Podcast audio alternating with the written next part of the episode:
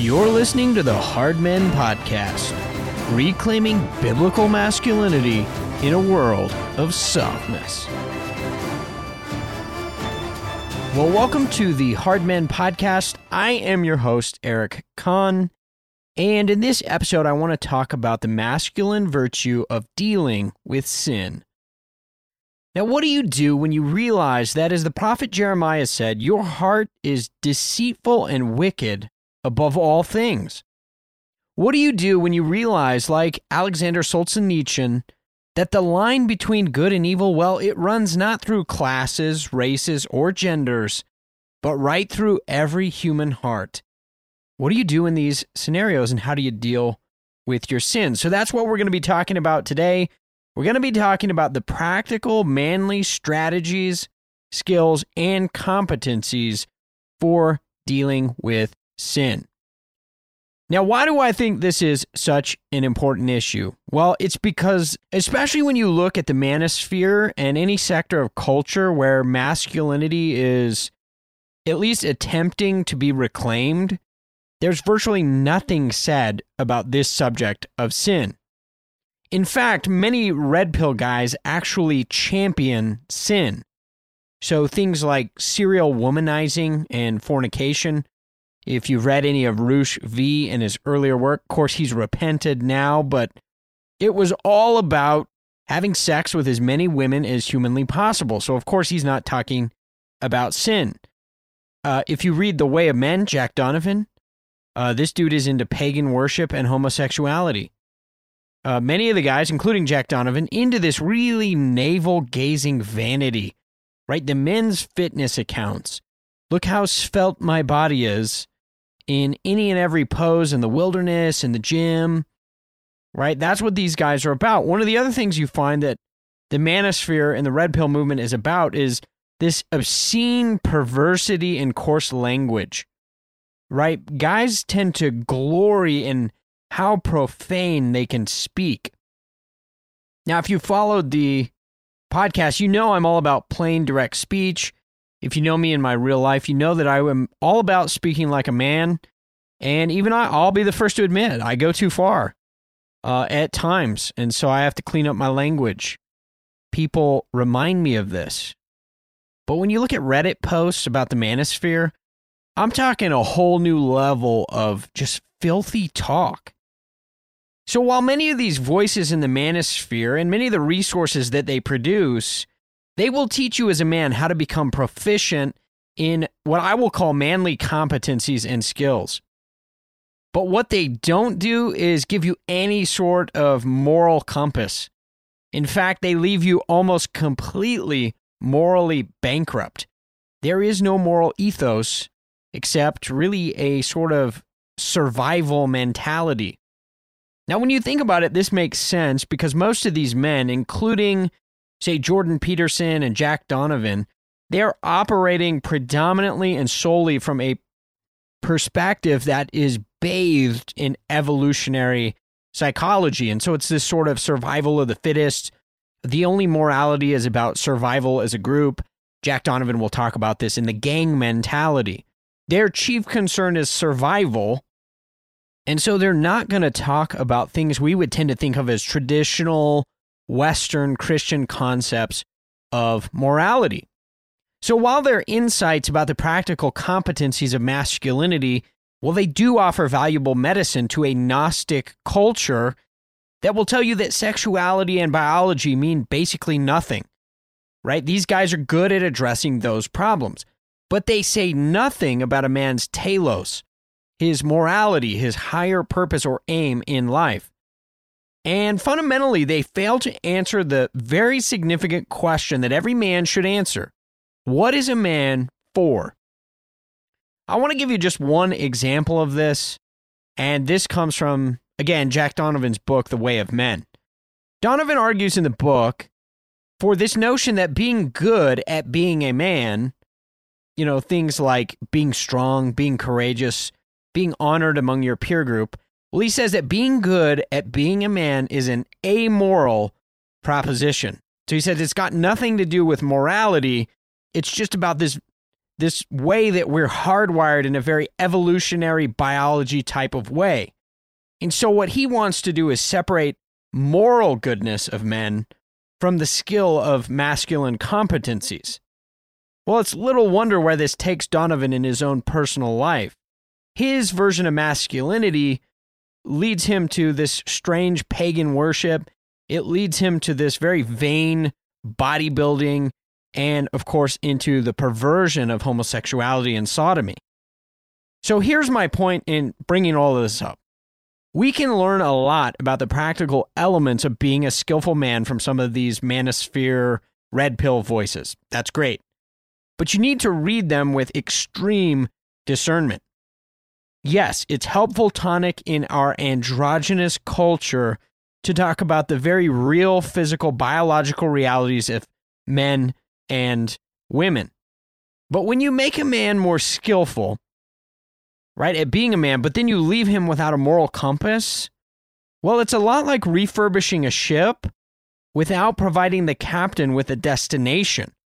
So, congratulations, your sails are mended, the rudder works again, but you have absolutely no idea where you're going. And so, this kind of masculinity, you're just as lost as any other man. The problem is now you have the skills to put you out on the wide open ocean, but you're headed for the destructive waters of nihilism. And if you've read 12 Rules for Life with Jordan Peterson, he even says this is exactly where a lot of this way of thinking will take you. I think it's where it's taken Jordan in his own life uh, with his psychological breakdown um, and some of his own worldview. This is where he has ended up depression, not knowing how to deal with a wife who has cancer, etc. It, it leads us to this. What we need today is a competent masculinity. So I'm all about competencies and skills. If you listen to the podcast, you know that that's true. But what we also need paired with this, organically connected to this, this is the root, is a historically reliable moral direction. This comes from one place, and that's from di- divine revelation in Scripture. You will find no other place where morality can be grounded than in the Scripture and in the Bible. So we need a piety with two legs. We need godliness, like Paul said, that leads to godly living. Doctrine and godliness rolled into one thing. We need biblical doctrine that embraces wisdom as a skill for living well. So that brings me back to the main focus of this episode and what we're going to talk about, which is the manly skill of dealing with your own sin. This is what I've been arguing. What good is being more physically fit or more courageous? What good is being more competent as a man if your heart is being rotted away by FOMO? For you older folks, that's the fear of missing out, right? You you go on Instagram and you see other people's lives. But like the Proverbs tell us, envy rots the bones. FOMO will rot your bones. So, yeah, you're more physically fit, but every day you just think about, man, I wish I was like this guy. What's going to destroy your life? What are some other things that destroy your life? How about pornography? Right? Sexual immorality. The problem is when you're looking at pornography, this is a weed in your life that's going to destroy you. What about habitually lying? We, we do this, many of us, on a, a daily basis. We lie about ourselves to make ourselves seem like better people than we really are. So, what about all these things? What good is it if you have ripped biceps but you're going to hell? Here's my main argument for today the manliest thing that you can do today is deal with your own sin. The manliest thing that you can do today is to deal with your own sin. It's not to go on a tweet rant storm or to post a thousand right wing articles to Facebook or Parler. It's not to argue with the statist at your local grocery store about what is and is not lawful mask policy, enjoyable as that might be. And let me clarify I am certainly against the masks. But this is not what manliness is about.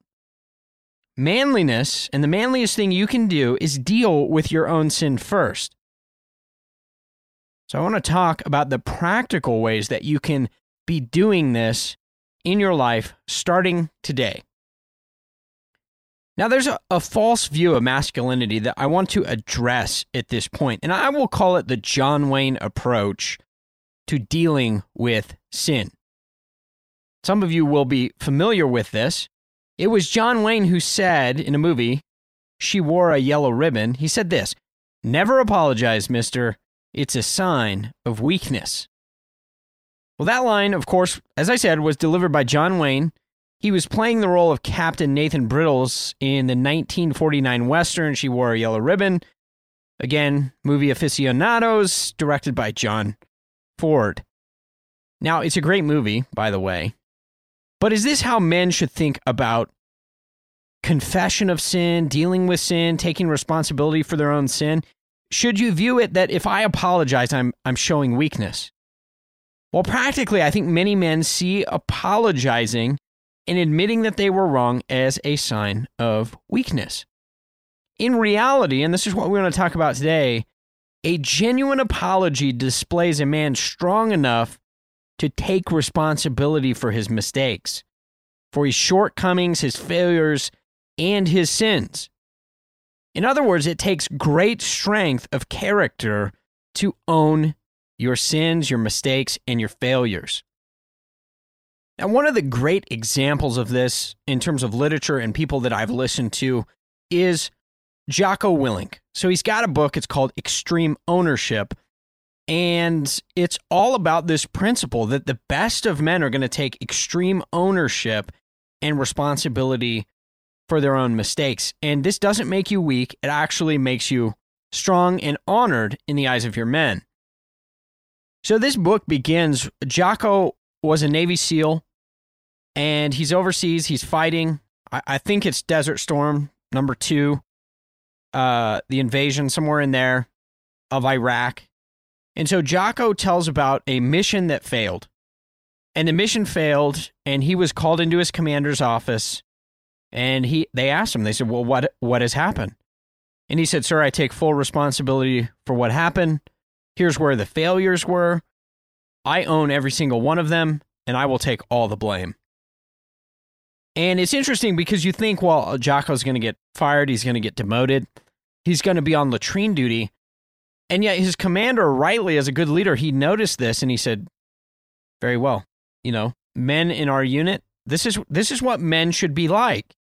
This is what leaders do. They take ownership. And so Jocko has turned this book into a business. He's got a, a podcast, the Jocko podcast and it's it's all about this like how you and your business can take extreme ownership.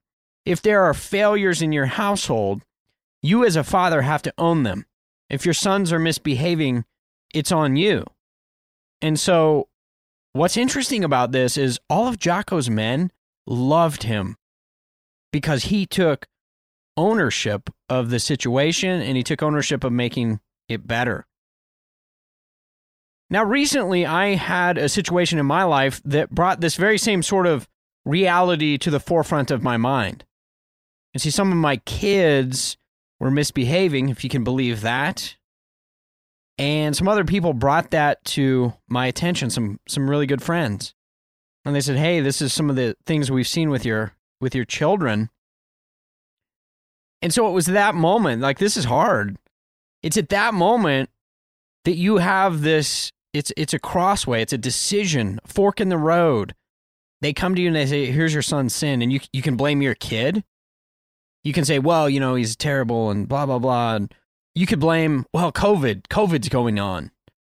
Right? There's so many things that you could blame, but from reading Extreme Ownership, from thinking about these things for a long time, I immediately, in the moment, I was like, "You know what? You're right. I have failed as a father." And I have work to do. And I am sorry, and I am going to address these issues. Right? So it it really showcased how we have to deal with sin. And like where each of us is going to face these moments in life where sin is brought to your attention. Maybe it's your kids, maybe it's yours, maybe it's about your spouse, maybe it's about your business. You know, the the business financial report comes back And you can lie and you can make excuses and here's why we failed and or you can take ownership. So that's what we're going to delve into.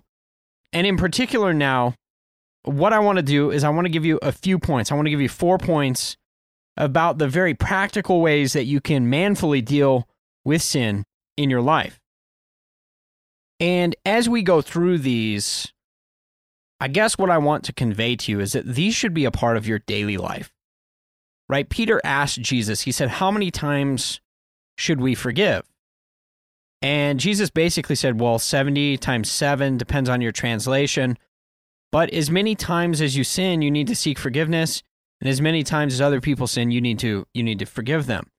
I think the point is that this is an ongoing thing. It should be happening all the time in the life of your family. And pastorally and counseling people, what I so often notice is that people do not know how to do this.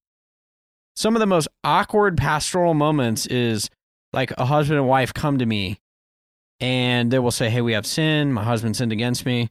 And I go, Okay, well, dude, we're here. Let's deal with it. Apologize. And he's like, Well, I'm really sorry that you felt that I was mean to you. And I'm like, Whoa, time out. Bottom feeder response. What are you doing, bro? This is the most effeminate thing you could possibly do. You're, I'm sorry that you felt that way. No, bro, you need to take responsibility for your sin. And then you think about kids, right? I think about the way so many of us were raised. Like, I cannot think of one time in my life where the proper dynamics of apology, forgiveness, this whole process was properly demonstrated until much later uh, in my life. And again, if you're raising your kids in the right way, they're going to understand these things and they're going to be able to employ them on a daily basis. So, this is about forming habits in the life of your family where you're doing this all the time. Okay. So, number one point that I want to bring up is this first, take full responsibility for your sin. Full, complete responsibility for your sin. Do not blame shift. So the tendency when somebody comes to you and they says, "Hey, your kid did this. Hey, I really didn't like what you had to say. I thought you were very rude." Whatever it is, people bring an issue to your attention.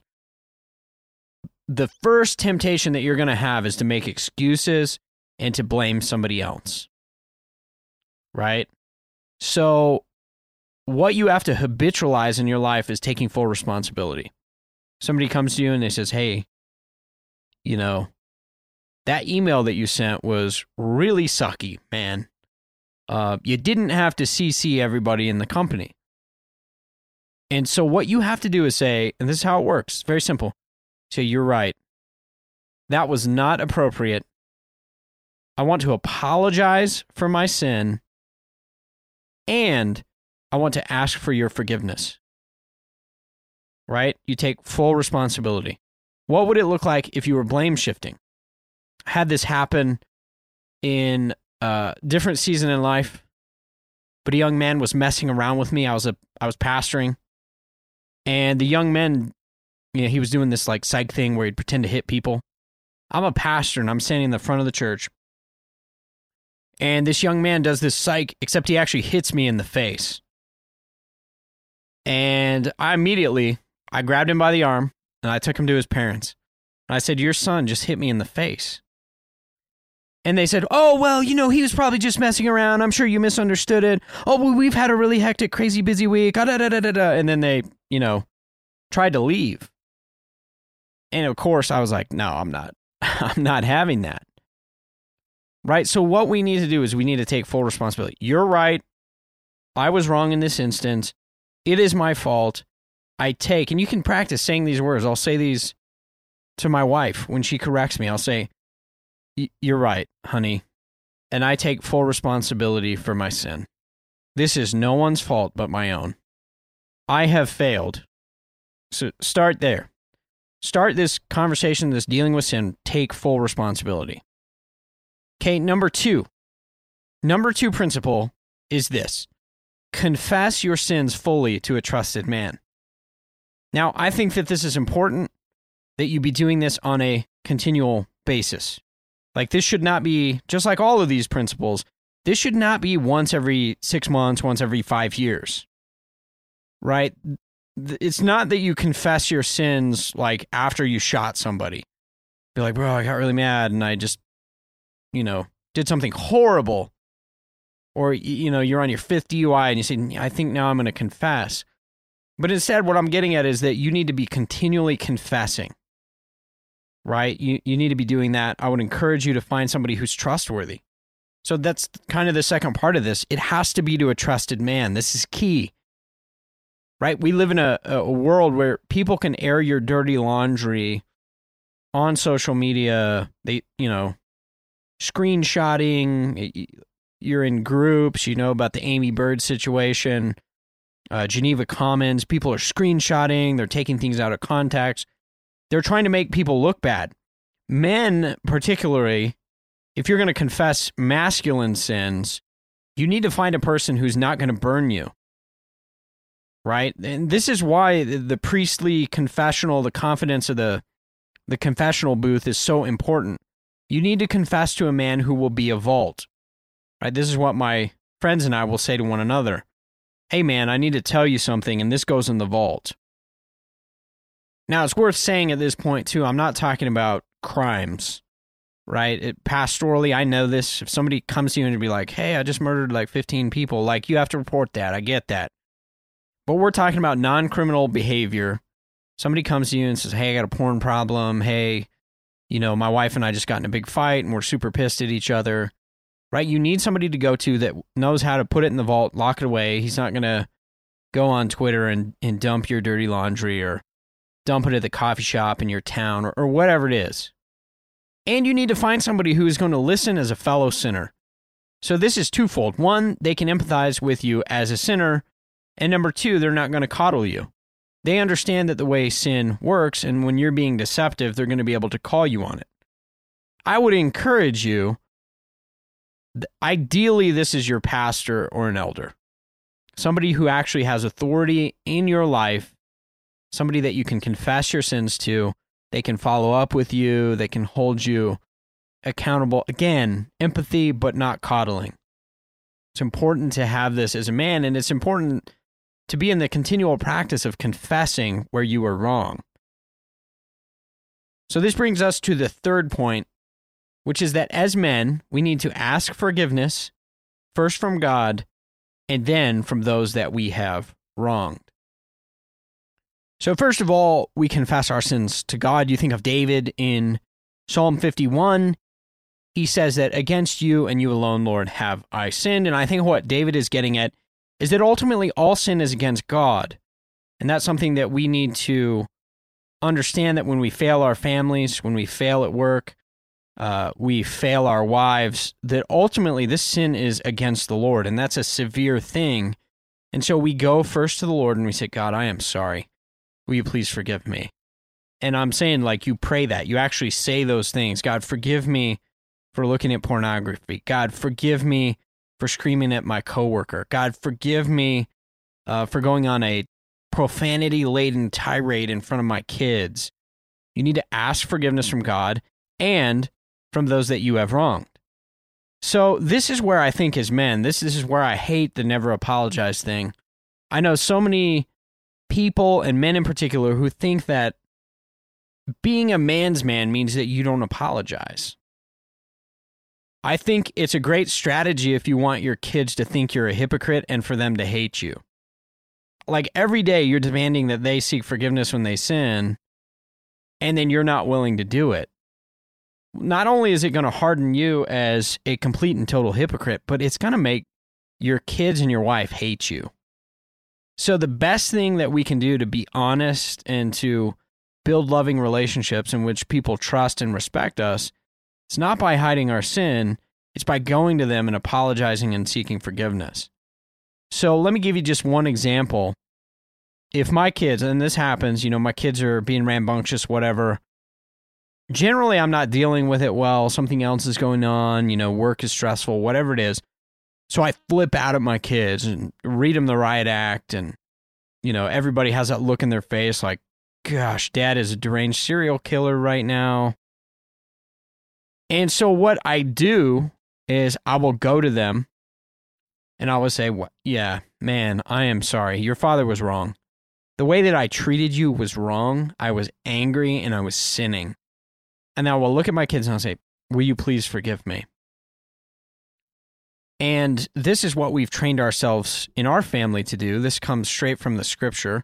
We're called by Paul to forgive as we have been forgiven in Christ. And so when we extend forgiveness in our family, we'll say, Please forgive me.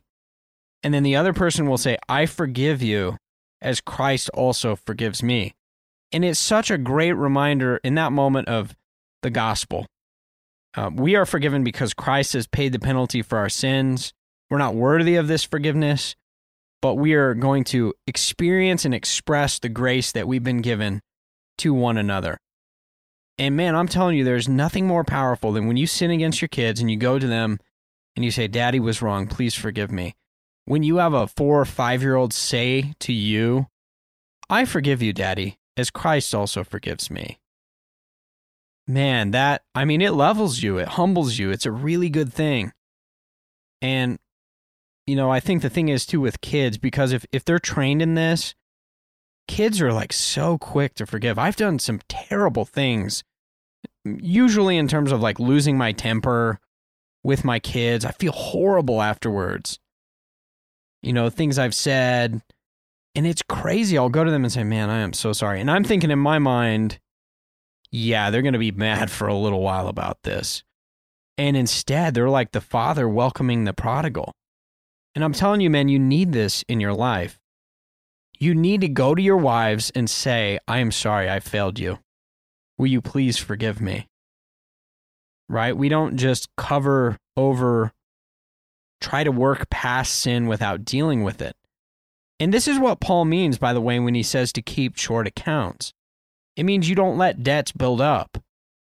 You don't let each other build a six month list of all the sins that you haven't repented of. You just, as the sins come up, you repent, you say you're sorry, and then you forgive and you move on with life. And it's a much cleaner way of living your life. So that was number three ask forgiveness from God and from those that you have wronged.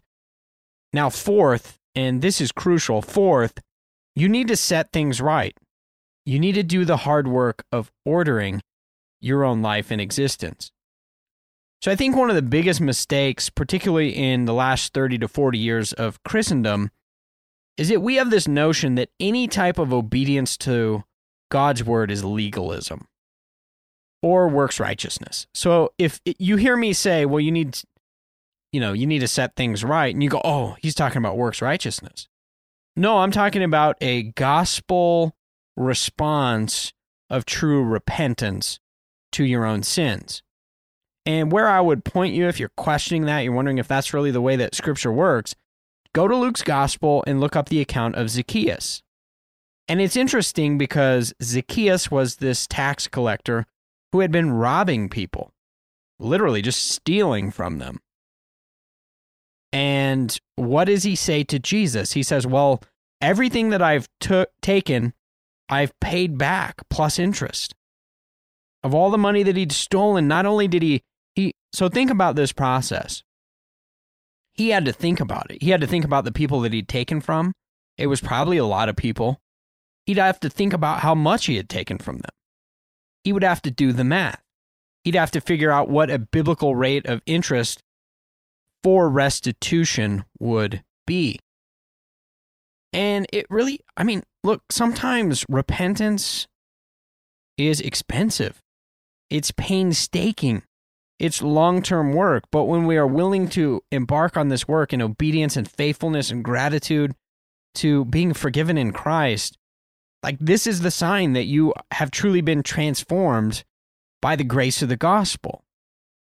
And so when things are wrong, you set them right and you set about doing work. Again, recently in my own life, it's looking at your kids and saying, wow, you know, my kids, their attitudes are not very good right now. Um, they're not nice to each other. They're not very respectful to other people. And man, for us, it's been this long process where we're looking at our life and we're saying, how much TV are we watching? What influences are we allowing with our children? Um, you know, are they on devices all the time? And then and then we've done the painstaking work of saying, okay, you know, we're we're going to be fasting from these things. Uh, we're going to be taking away devices. We've been on them way too much. We're going to go a season without them.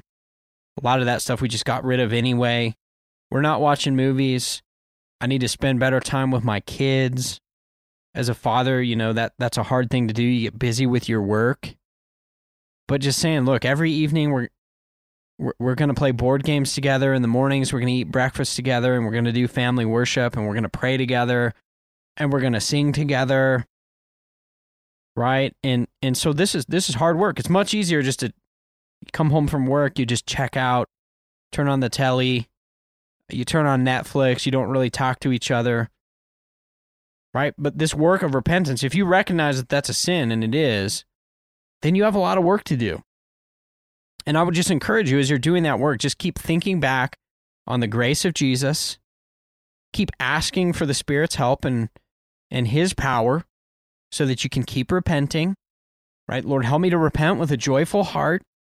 Help me not to be doing this because I think I'm earning your favor, but because I'm grateful for the atoning sacrifice of Jesus, and then to be about that work.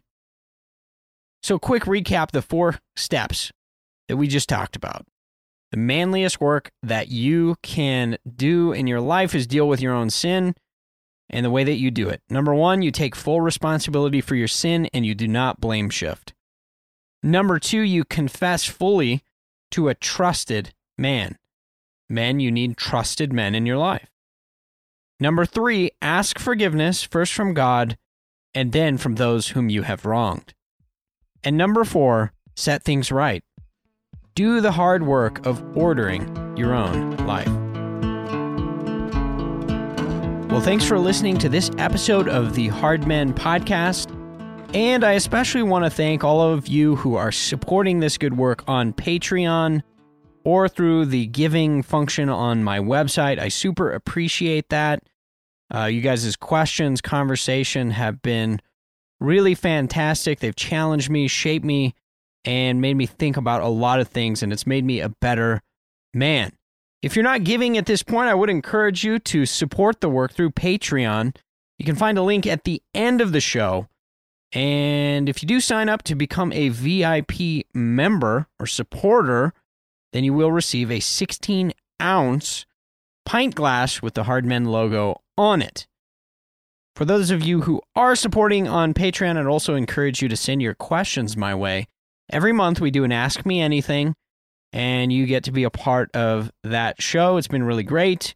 And that is exclusive content for Patreon supporters. So please send your questions. And finally, you can follow me on several social media outlets, including Twitter. You can find that information in the show notes. Or you can simply go to Twitter. My handle is Eric, E R I C underscore C O N N. And of course, you can follow along with everything I'm doing, including my newsletter, at ericconn.com. That's E R I C C O N N dot com. Until next time, men, stay frosty, fight the good fight, act like men.